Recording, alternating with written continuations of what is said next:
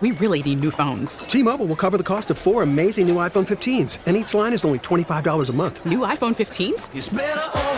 Only at T Mobile get four iPhone 15s on us and four lines for 25 bucks per line per month with eligible trade in when you switch. Minimum of four lines for $25 per line per month with auto pay discount using debit or bank account. $5 more per line without auto pay, plus taxes and fees. Phone fee at 24 monthly bill credits for all well qualified customers. Contact us before canceling account to continue bill credits or credit stop and balance on required finance agreement due. $35 per line connection charge apply. Ctmobile.com. Baseball is in full swing. NBA playoffs are heating up, and your NFL team is gearing up for training camp. Listen to the latest on the teams you love here on the Odyssey app. The biggest sports radio stations in the country, providing unrivaled local coverage of their teams, all in one place. Exclusive interviews with players, coaches, and team executives, streaming live and always available on demand. Stay in the know with your favorite teams right here on the Odyssey app. Our final guest is the deputy editor at Business Insider, Dave Levinthal. Dave, good Sunday morning. Hey, Joe, good to be with you. Now, Dave, uh, the the talk, at least at the beginning of the week, was uh, the Speaker of the House, Nancy Pelosi, um, and her trip to Taiwan. Now, it, it did seem that the White House, at least in press briefings, was against this visit. Uh, what's been going on? a lot, and it's been kind of cutting across uh, typical standard partisan considerations, at least in the form and the fashion that we typically think of them, especially in the context of 2022 and just the hyper partisanship that uh, uh, constantly uh, roiling Washington and all across the country, of course, too. And the bottom line with this trip is that Nancy Pelosi, as Speaker of the House, decided to go to Taiwan at a moment of uh, I wouldn't say extreme yet, but uh, but definite tensions between the United States and China. China, of course, remember considers Taiwan to be part of China. Taiwan operates independently, and there's this kind of bizarre international dance uh, where Taiwan is recognized as independent, uh, but is not fully considered independent, and you know whether it's trade or military considerations, uh, the United States and China are not besties right now. Okay, let, let's be real. So Nancy Pelosi going there was seen uh, in some quarters as swatting uh, a hornet's nest. Uh, and, and in other quarters, including from some Republicans, they, they kind of smiled upon this and, and said, well, yes, we need to stand with Taiwan against China. Yes, Nancy Pelosi should go there.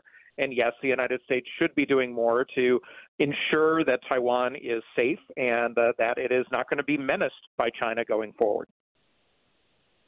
So, where do we stand now, Dave?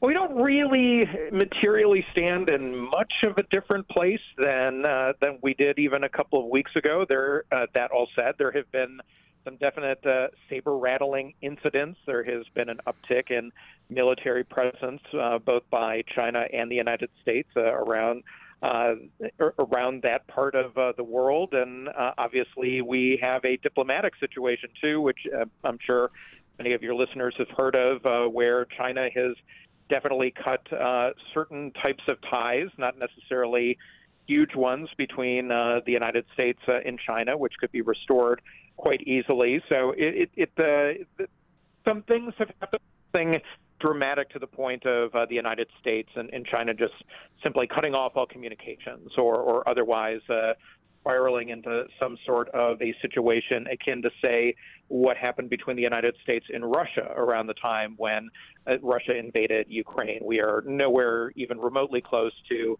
a type of situation such as that, uh, where the United States and, and Russia have uh, very much uh, cut off uh, many types of communication. Sanctions uh, have been levied, uh, et cetera, et cetera. Dave, uh, do, do, we know why, of all places, Nancy Pelosi wanted to go to Taiwan, um, even with the pushback from members of her own party? Nancy Pelosi has always been very hawkish when it comes to China. If you listen to things that she was saying 30 odd years ago uh, when she was a, uh, then just a more of a junior member of the House. Uh, it, it sounded uh, very much like Republicans would have been talking about China either then or now. So this is one of those issues where she feels like a independent and free Taiwan is essential to the United States, is essential to uh, security and democracy uh, in Asia. Especially that portion of Asia. And uh, as a result, uh, his kind of made this a, a bit of a personal political crusade for herself that isn't anything new. Now, she is a Speaker of the House, has the ability as a leader of that part of the legislative branch to travel. She doesn't have to get Joe Biden's permission. The White House doesn't have to uh, to say that yes, this is okay or not okay. She does have that ability, and that's effectively what uh, the Biden White House has been saying over the past week. That even though they are not uh, exactly uh, turning cartwheels or anything over the fact that she went there, they did acknowledge that she has the ability to do so. It also should be noted, Joe, that Joe Biden has not made a similar type of trip during his presidency, and uh, this actually was the highest ranking U.S. official to go to Taiwan uh, in uh, a diplomatic capacity, uh, in, in uh, international relations capacity in many, many, many years. Also, over in the Senate, Dave, we had a 51 to 50 vote with uh, Vice President Harris having to cast the uh, the tie breaking vote. This is being called the Schumer Manchin bill. You can call it lots of things, and it has, Joe, been called so many different things over the past year plus that we have been talking about this. Uh, I recall very clearly conversations we had uh, around a year ago, more than a year ago, about what was the sort of grandfather, great grandfather of this current piece of legislation that still, as we speak, up on Capitol Hill is uh, is going through what everyone is calling a vote-a-rama, which is uh, all of these amendments that get raised for this bill. But uh, the bill here used to be about a 3.5 trillion with a T proposal that has been whittled down time and time again over the past many months and is now going to be about a $700 billion package with a B. You know, what's a couple of trillion dollars between friends or enemies, uh, politically or otherwise, right, Joe? But uh, that's where we're at right now, and it does appear that it uh, has all the votes to pass the Senate with a few tweaks here and there. Uh, Congress or the Senate specifically is arguing, for example, over a, uh, a, portion of it that deals with uh, insulin and Medicaid or Medicare, I should say, and uh, so so that's kind of the you know minutia that we're getting into. Although that is very important for people who are senior citizens who are diabetic and use insulin. So lots uh, still to uh, be debated and uh, and be done uh, on the overall package, but it seems like we're about as close as we could possibly be to getting this passed and ultimately uh, signed into legislation. A big victory in the sense that Joe Manchin, the senator from West Virginia, has been blocking this really all along. Kyrsten Sinema, the senator from Arizona, has uh, been very reluctant to get on board and ultimately Senate Democrats uh, were able to acquiesce to some, you know, kind of around the margin requests that she had for this. But it uh, is a long, long time coming, even though it is much less ambitious overall than what Joe Biden certainly wanted and many Senate uh, and House Democratic leaders wanted when the beginning of the Biden administration was happening back in the beginning of 2021. Dave, you know that 50 50 split reminds us that there is a midterm election uh, right down the road. And, you know, for a while, it's been, you know, hey, it's it's a, a midterm with a Democrat in the House, or I'm sorry, Democrat in the White House and Democrats controlling D.C. Uh, it should be a good 2022 for Republicans. Uh, but some polls out now look like maybe it won't be as good as first thought. Well, the Democrats have had some victories here, and uh, and and this is going to be a big one. They they have some things to run on going forward. Now, the big question here is that Joe Biden's approval ratings are still absolutely abysmal. They are in the toilet, unlike they have ever been before, and they've never been all that great. So, what does that mean?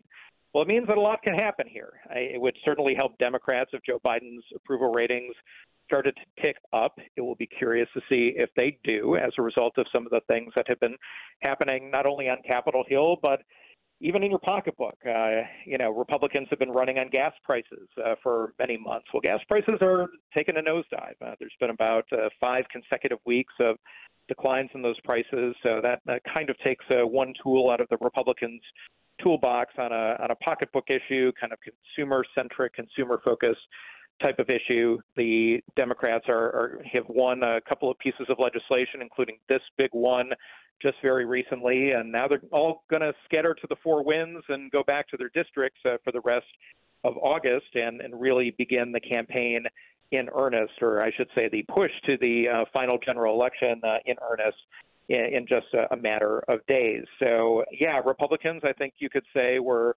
probably feeling a little bit better about a month ago and uh, perhaps a little more concerned today than they were then.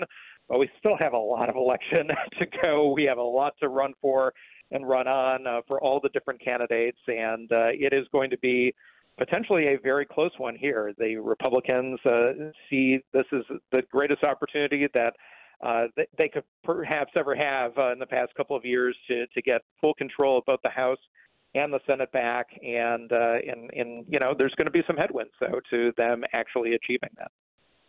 You know, looking at two of the races um, in the Senate, you have Pennsylvania Dr. Oz running, and in Georgia, Herschel Walker running. Two very popular people, uh, but the polling hasn't been too favorable in the last few weeks. Yeah, and in both very different situations. Uh, you know, Dr. Oz, he's been uh, sort of dogged by the the idea that uh, he's not really running for Pennsylvania. He's running for himself, in the opinion of uh, certainly a lot of Democrats uh, who are constantly um, kind of chiding him for being from New Jersey and uh, and still living there uh, at least part time. And he hasn't run a very aggressive campaign lately. He uh, he's showing up here and there, and he's he's running for Senate, but maybe not running as aggressively as a lot of Republicans would like to.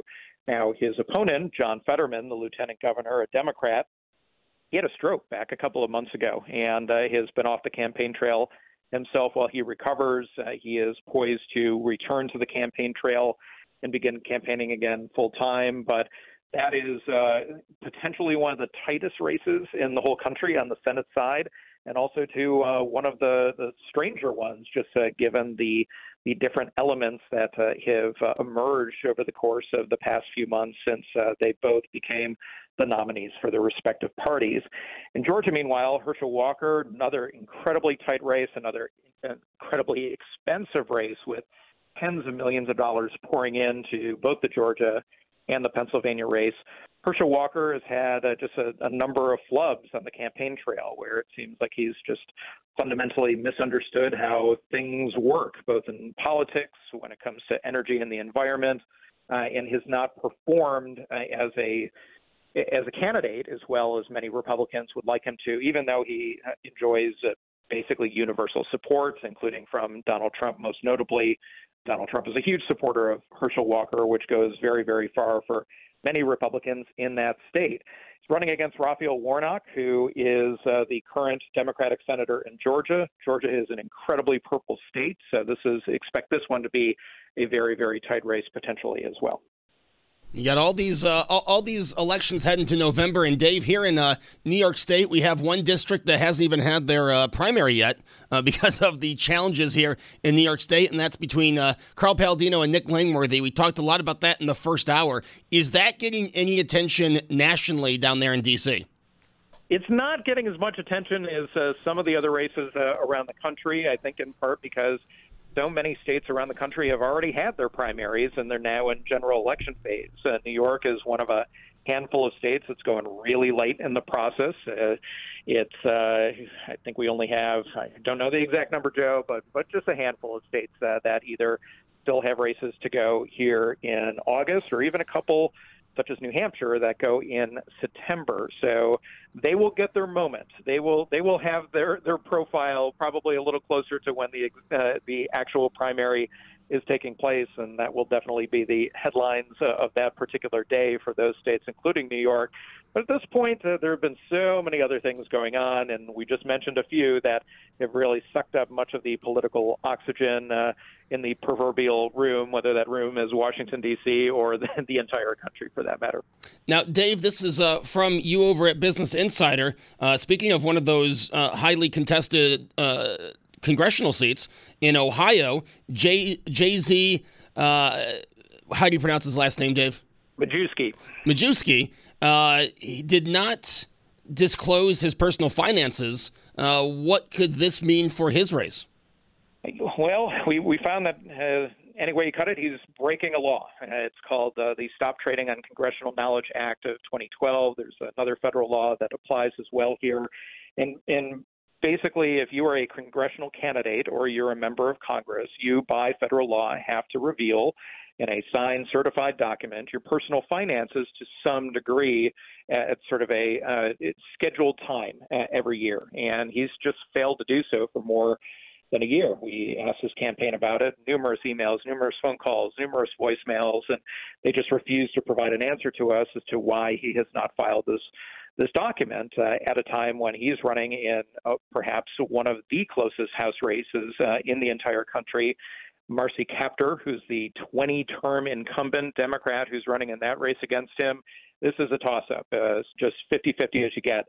But uh, it really underscores a, uh, a, broader point here, Joe, which is that uh, we at Insider have found dozens upon dozens of examples involving Republicans, involving Democrats, including dozens of members who are currently serving in Congress right now who, uh, for one reason or another, are improperly disclosing their personal finances. Why should anyone care about this? Well, the reason that this law is put in place in the first place and was put in place by Congress about a decade ago is to defend against conflicts of interest, to push back against insider trading that absolutely was taking place among members of Congress uh, in in the not too recent past, and also to to a lesser but still very important degree to provide the public transparency so they can see if any of these conflicts of interest concern them in an electoral context when they go to vote or when they're you know, seeing how members of Congress, including their member of Congress, are voting on issues to see if their votes are conflicting at all with uh, the personal assets that they may have through stock holdings or otherwise. So, what could happen here? Well, the Department of Justice could investigate. He could face a fine or even worse, but it is very rare that uh, federal authorities spend the uh, time and make the effort to go after. But it will be curious to see what happens uh, in this case. And I should also note that uh, as of uh, the time we're speaking right now, he still has not filed his required documents as required by law. Dave, the Stock Act, 67 uh, members of Congress have violated the law. Uh, that from Business Insider. Uh, but we heard that a local representative, Chris Jacobs, uh, avoid penalties. How did this happen? He did. Uh, so, one of the ways that uh, members of Congress uh, can be held accountable for violating this particular law is uh, to be uh, investigated by their peers. There's a group, a committee we're, we're talking so much about the January 6th committee lately. Well, this, this is another kind of committee, a standing committee called the uh, Committee on House Ethics. And that committee is supposed to investigate any type of ethical breaches or even legal breaches by uh, one's own members of Congress. And uh, Chris Jacobs and a, uh, several other uh, House members, even though they had violated this act, they basically were left off the hook. And it boiled down to the Committee on House Ethics saying, well, they they did not knowfully or, or knowingly and willfully violate this law. There was no evidence that they did so. Therefore, we are not going to penalize them, and the matter is effectively dismissed. Now, the Ethics Committee could have done several other things. They could have reprimanded the members. They could have censured the members. Uh, they could have fined the members, but they chose not to do so. And uh, these are just uh, kind of the first handful of the many, many dozens that we have found on the House side and uh, a, a, number on the Senate side, too. The Senate has its own ethics committee that deals in things uh, in its own time and its own way, I should note as well. Dave, always, uh, always full of information. Always uh, run out of time before we run out of stuff. but I appreciate you joining me this Sunday, and we look forward to hearing you with Brian and Susan on Tuesday. Absolutely, and on a personal note, looking forward to being back in Buffalo in a few days myself. So hey, all there. Welcome back, Dave. Looking forward to that. Hey, have a good one. You too. Thanks. T-Mobile has invested billions to light up America's largest 5G network, from big cities to small towns, including right here in yours. And great coverage is just the beginning. Right now, families and small businesses can save up to 20% versus AT&T and Verizon when they switch. Visit your local T-Mobile store today.